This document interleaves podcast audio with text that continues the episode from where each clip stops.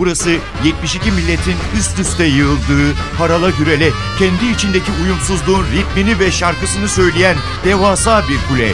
Karşınızda Ahmet Yeşiltepe ile Babil Kulesi.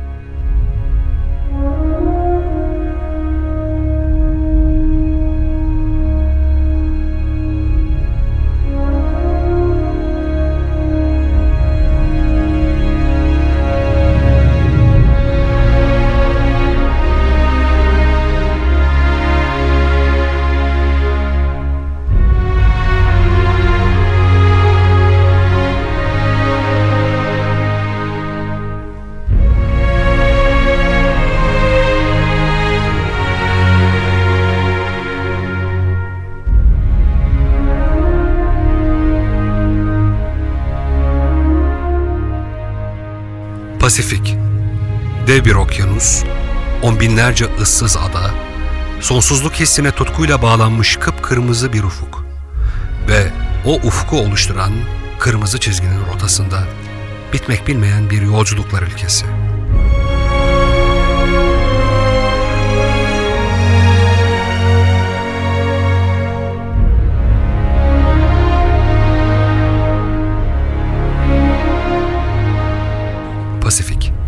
Tarihin en kanlı savaşlarına sahne olmuş küçük kara parçaları üzerindeki unutulmaz trajedilerin, kimi kahramanlık öykülerinin ama en çok ağır bir insanlık dramının yaşandığı o hırçın, o devasa deniz.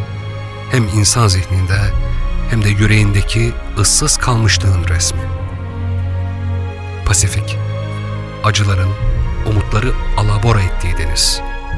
Kafamızdaki okyanus imgesinin gerçek sahibi.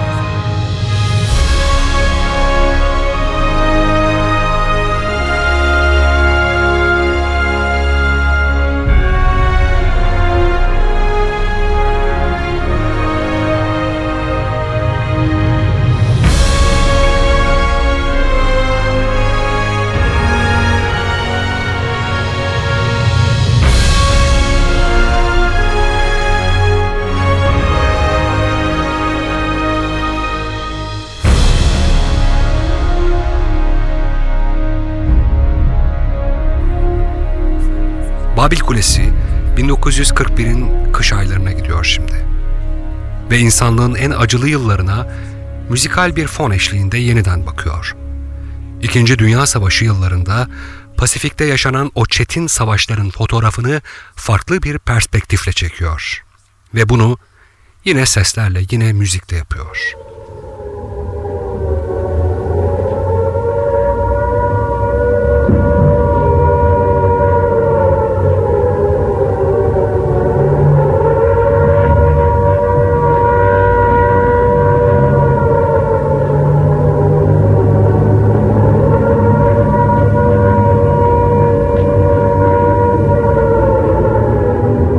Şimdi kulağımıza çalınan ilk ses, Pearl Harbor'da demirli Amerikan donanmasına ait gemilere yapılan hava saldırısına ait.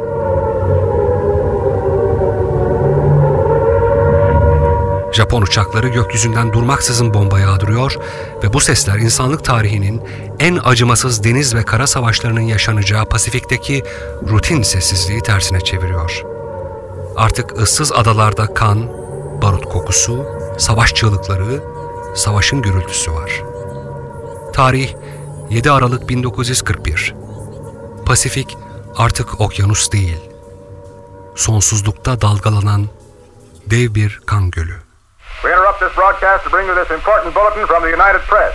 Flash, Washington. The White House announces Japanese attack on Pearl Harbor. Stay tuned to WOR for further developments. We interrupt this program to bring you a special broadcast. Here's the bulletin. Washington. The president decided today, after Japan's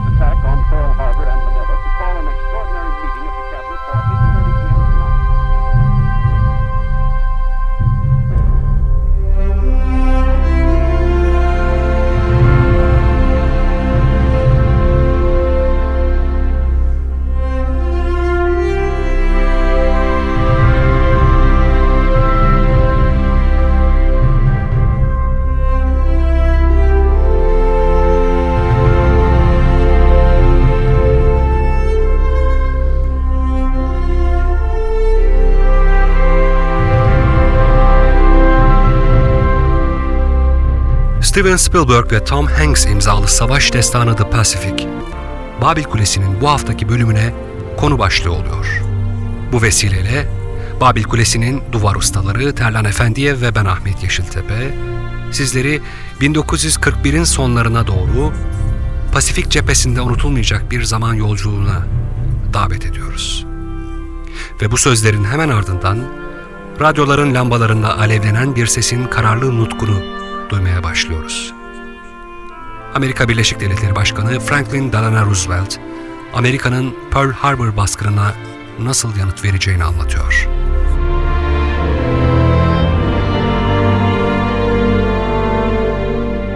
Mr. Vice President, Mr. Speaker, members of the Senate, of the House of Representatives, yesterday, December 7th, 1941, a date which will live in infamy. The United States of America was suddenly and deliberately attacked by naval and air forces of the Empire of Japan.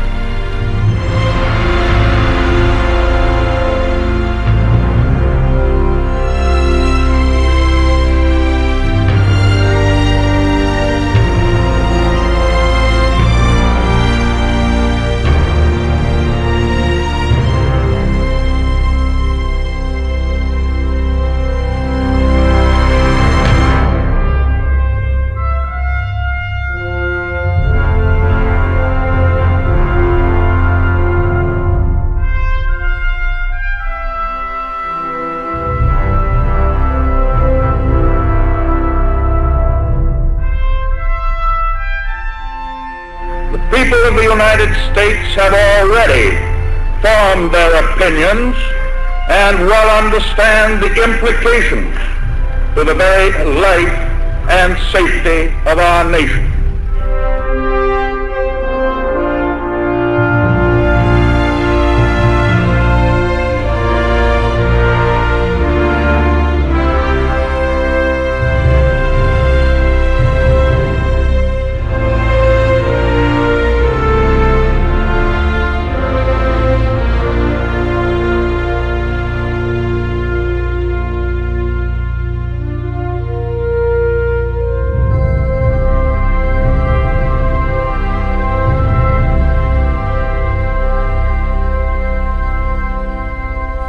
1941'de Pearl Harbor baskınıyla başlayan Pasifik Savaşları, Ağustos 1945'te atom bombalarıyla sona erdi.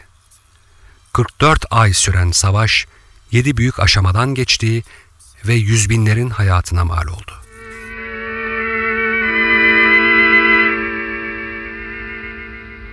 Let's say goodbye with a smile, dear, just for a while, dear. We must part. Don't let this parting upset you. I'll not forget you, sweetheart. We'll meet again. Don't know where, don't know when, but I know we'll meet again sunny day. Keep smiling through, just like you always do, till the blue skies chase those dark clouds far away. And I will just say hello to the folks that you know. Tell them you won't be long. They'll be happy to know that as I saw you go, you were singing this song. We'll meet again. Don't know where, don't know when, but I know we'll meet again. Some sunny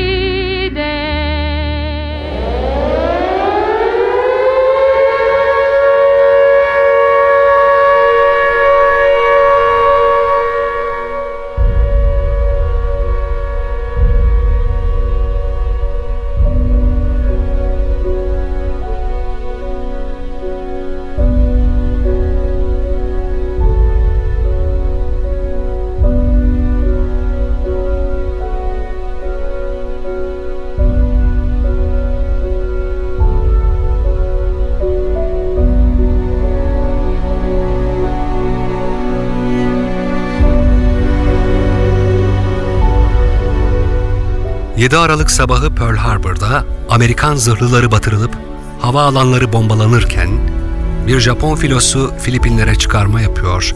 Diğer bir grup da Malaya üzerinden Singapur'daki devasa İngiliz müstahkem mevkiini kuşatıyordu. Uzak Doğu'nun Cebeli Tarık'ı denilen istihkamların birkaç günde düşmesi İngiltere için büyük utanç olacaktı. Akabinde Japonlar Burma'dan Hindistan sınırına kadar ilerleyecek, İngiliz donanmasını Hint okyanusunda kovalayacak, Guam, Wake ve daha birçok başka adayı alarak okyanusta bir uzak savunma kuşağı oluşturacaktı. Japonlar çok hızlı hareket etmiş ve Pasifik'i Japon İmparatorluk Gölü'ne çevirmişti. Filipinler'deki Japon ilerleyişi öyle güçlü ve hızlıydı ki, buradaki Amerikan güçlerinin komutanı Douglas MacArthur 22 Şubat'ta başkanın emriyle Avustralya'ya kaçmak zorunda kalmıştı. Singapur ve Filipinler'de esir düşen on binlerce müttefik askeri MacArthur kadar şanslı olmayacaktı. Çünkü çoğu bir yıl içerisinde Japonların esir kamplarında hayatlarını kaybedeceklerdi.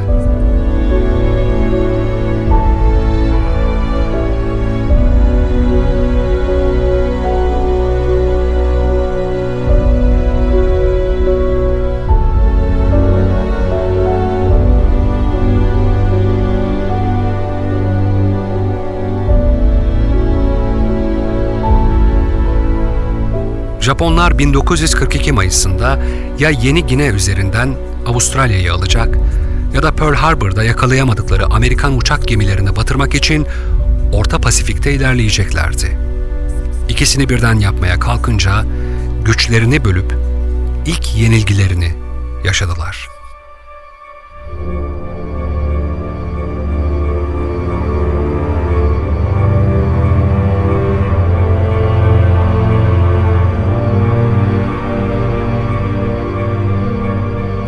Yeni Gine'ye yönelen ve 3 uçak gemisiyle korunan Japon filosu, iki Amerikan uçak gemisi tarafından durduruldu.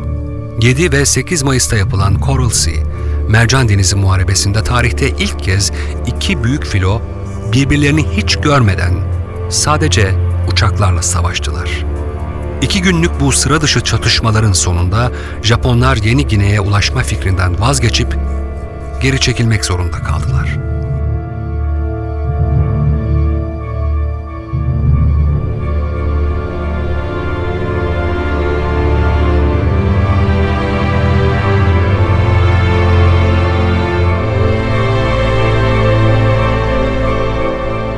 Amerikan donanması 4 Haziran 1942'de Hawaii takım adalarının kuzeyindeki dev bir mercan kayalığı olan Midway'de tarihe büyük kazanım başlığıyla geçen müthiş bir zafer elde etti. O gün 3 Amerikan uçak gemisinden kalkan uçaklar Midway'de en değerli 4 Japon uçak gemisini batırdı. Amerikalılar her iki muharebede yani Coral Sea ve Midway çatışmalarında birer uçak gemisi yitirme pahasına Japon ilerleyişini durdurarak savaşın stratejik dengesini kendi lehlerine bozmayı başardılar. Japonlar Pearl Harbor'da çok güçlü oldukları sırada Amerikan uçak gemilerinin peşine düşmemenin cezasını Midway ve Coral Sea'de ağır ödediler.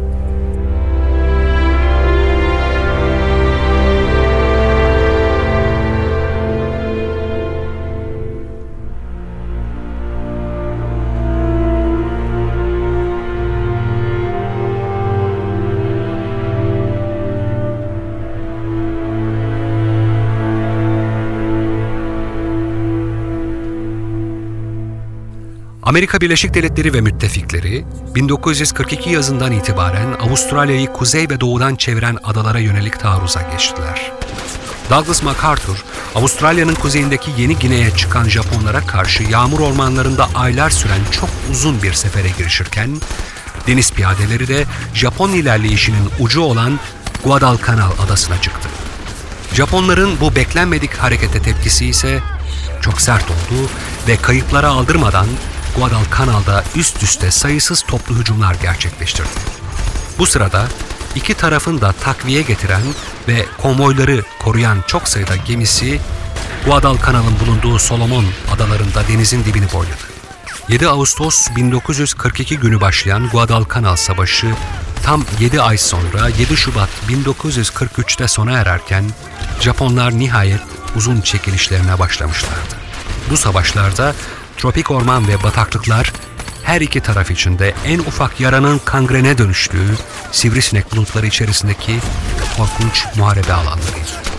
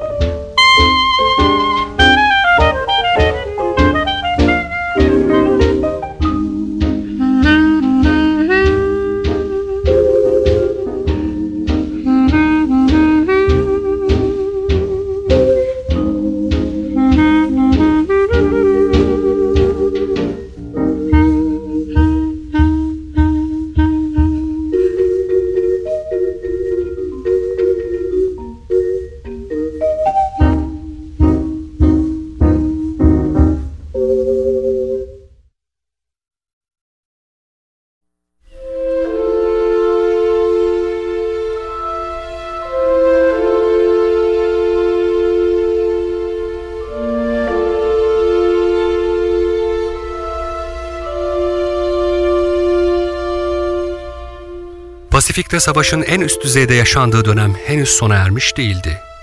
1943 ve 44'te Japonlar 9 uçak gemisi inşa ederken Amerikalılar 90 uçak gemisini denize indirerek donanma gücünde ezici bir üstünlük elde ettiler. 1944 sonuna doğru Amerikalılar Makin, Tarawa, Kwajalein, Eniwetok, Saipan, Tinian, Guam, Morotai ve Palau adalarını sırayla ele geçirirken amfibik harekat tekniğinde artık giderek ustalaşmışlardı. Bu adaların bir kısmında son kalan Japon askerleri teslim olmaktansa toplu intihar saldırılarına giriştiler.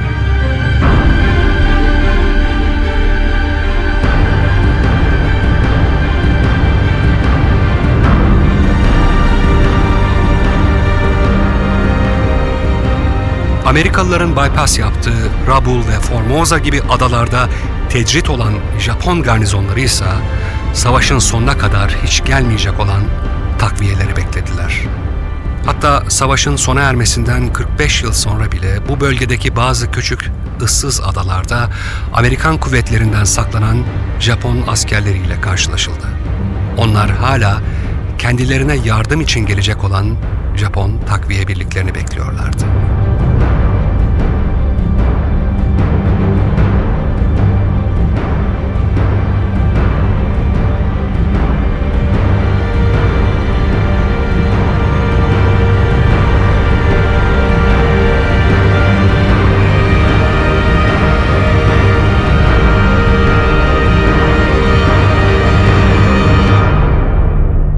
Douglas MacArthur iki yıl önce Filipinler'den kaçarken verdiği döneceğim sözünü tutmak için Washington'da başkan ve kongre üyeleri nezdinde sıkı bir kulis kampanyası başlattı.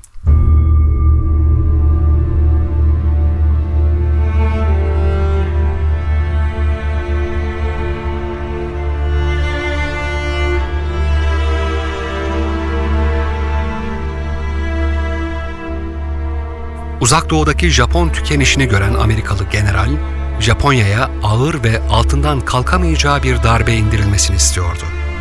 Bunun için öncelikle Filipinlerin kontrolü elzemdi.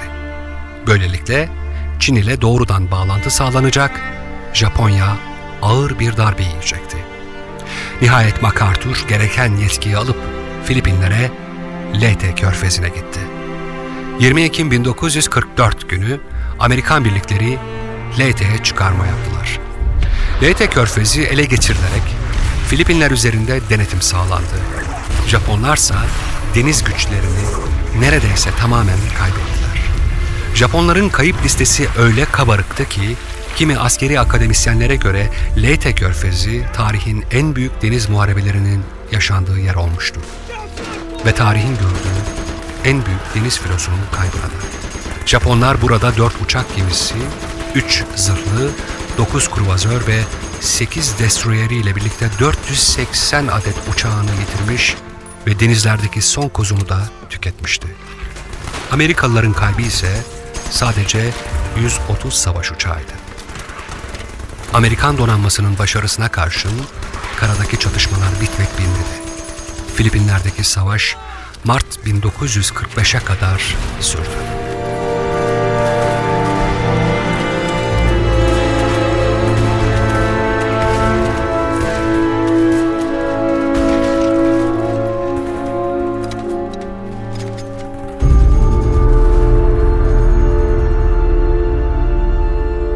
Japonya'nın uzak savunma kuşaklarını ele geçirdikten sonra Amerikalılar Japon volkan adaları zincirinin Ogasawara takım adalarındaki en güney ucuna saldırma kararı aldılar.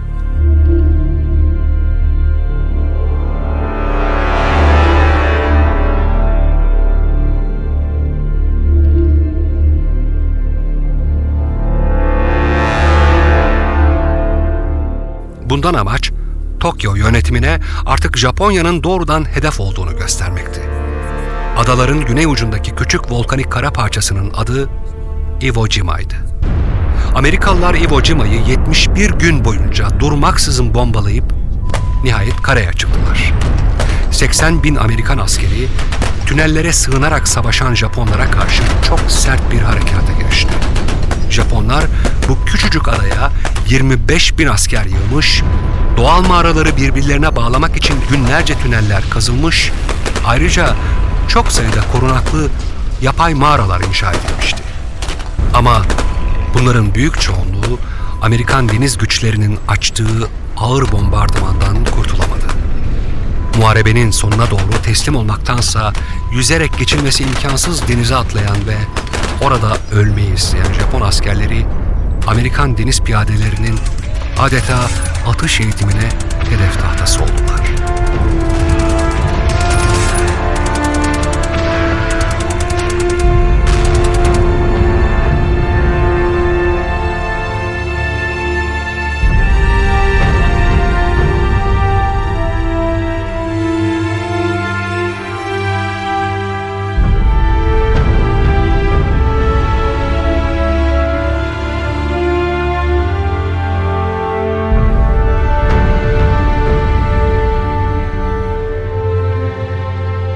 Iwo Jima'da Japonların hemen tüm askeri gücü yok oldu.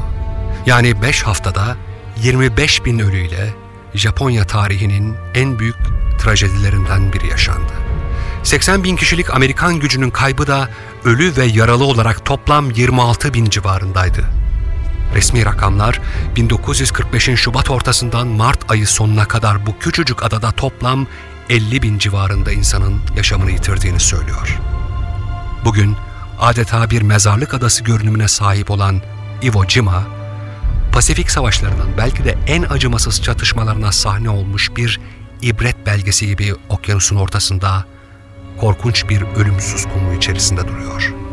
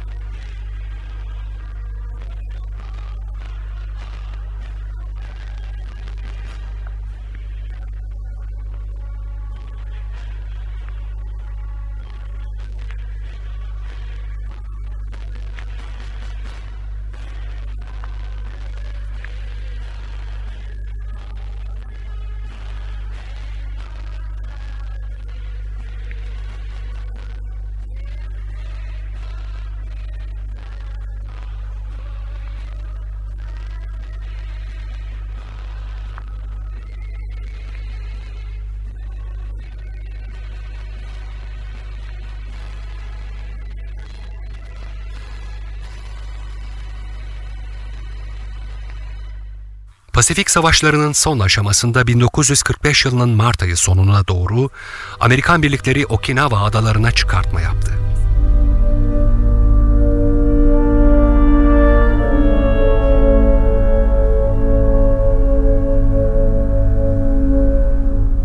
Amerika'nın kullandığı kod adı Buzdağı Harekatı, Operation Iceberg olan ve hedefi Japonya'nın ana yurduna saldırmak için gerekecek hava ve lojistik üslerin ele geçirilmesi olarak özetlenen bu harekat artık kayıpların tahammül edilemeyecek seviyeye ulaşmasına yol açtı.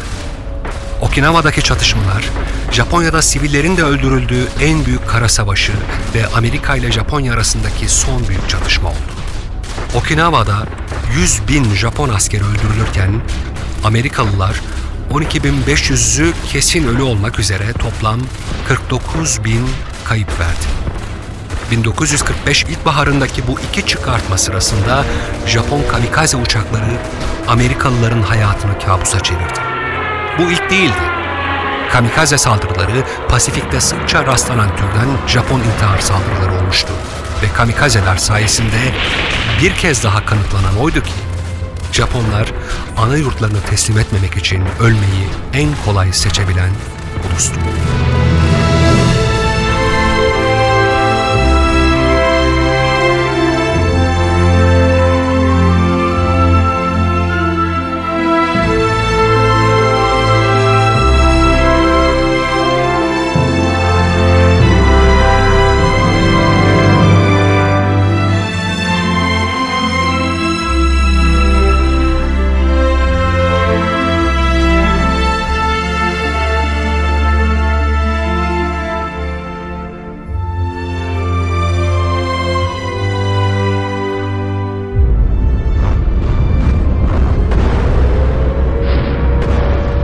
Amerikalılar Japon savaş iradesini kırmak için 1945 yazının başında stratejik bombardımanı hızlandırdılar.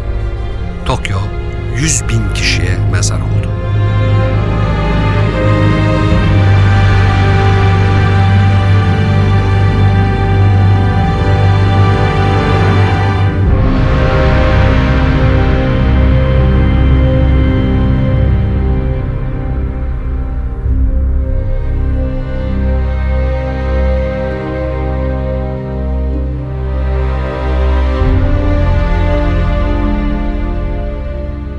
Iwo Jima ve Okinawa, Japonya'ya çıkarma yapmanın Amerikalılara neye mal olacağı konusunda artık açıkça bir fikir vermişti. Nihayet Amerika Birleşik Devletleri savaşı sona erdirebilmek amacıyla 6 Ağustos 1945 sabahı ilk atom bombasını Enola Gay isimli bir bombardıman uçağıyla Hiroşima'ya attı.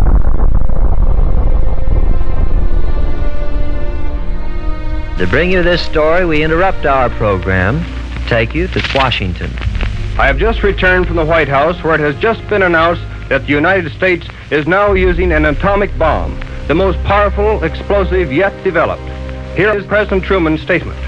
The world will note that the first atomic bomb was dropped on Hiroshima, a military base, in order to save the lives of thousands and thousands of young Americans.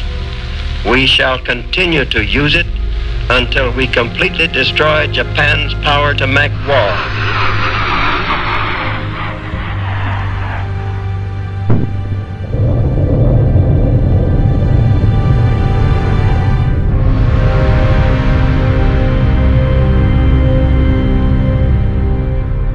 Hiroşima'da yaklaşık 140 bin kişi hayatını kaybetti.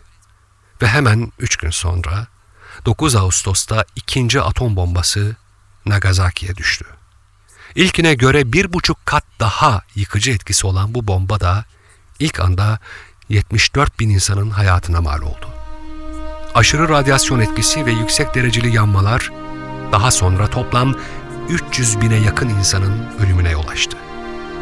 Atom bombalarının yarattığı şok etkisi Japonya'nın kayıtsız şartsız teslimiyle sonuçlandı. Japonya'nın teslim belgesi 2 Eylül 1945'te USS Missouri savaş gemisinde imzalandı. Nihayet tarihe 2. Dünya Savaşı olarak geçen kanlı süreç sona ermiş, Avrupa'da olduğu gibi Pasifik'te de savaşın galibi Amerika Birleşik Devletleri ve müttefikleri olmuştu.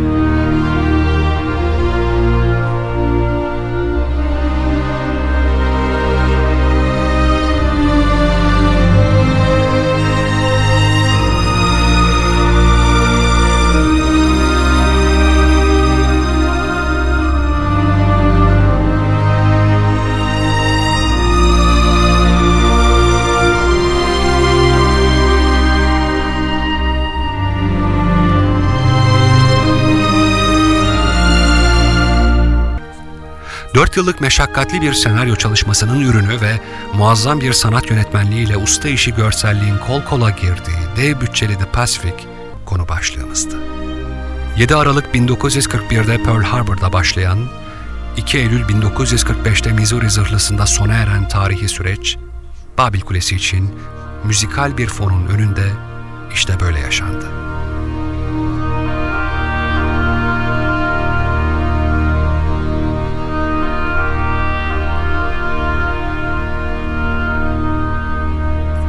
Haftaya yine aynı saat ve frekansta NTV Radyo'da, Babil Kulesi'nde az bilinen, unutulmuş ya da unutulmaya yüz tutan öykülerin izini sürmeye devam edeceğiz.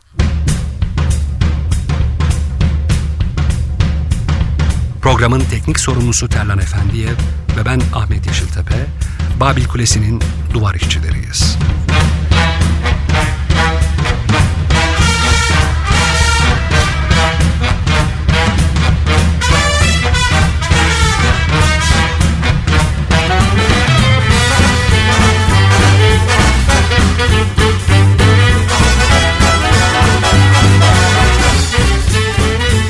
Bize ulaşmak, görüş, öneri ve sorularınızı iletmek isterseniz yapacağınız iş çok basit. Bir elektronik posta göndermek. Bunun için kullanacağınız adres ise babilkulesi.ntv.com.tr Tekrar edelim. babilkulesi.ntv.com.tr Yeniden sağlık ve keyifle buluşmak dileğiyle hoşça kalın, müzikle kalın.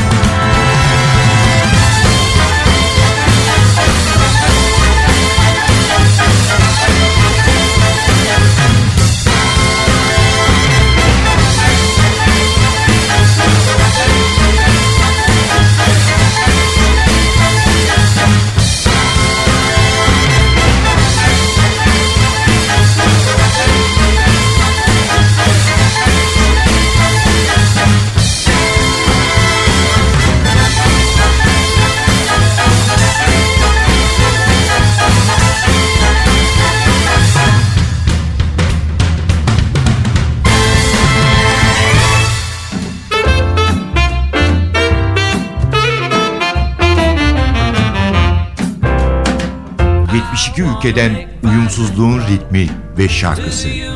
Babil Kulesi. Rengarenk bir ses tayfı. Babil Kulesi.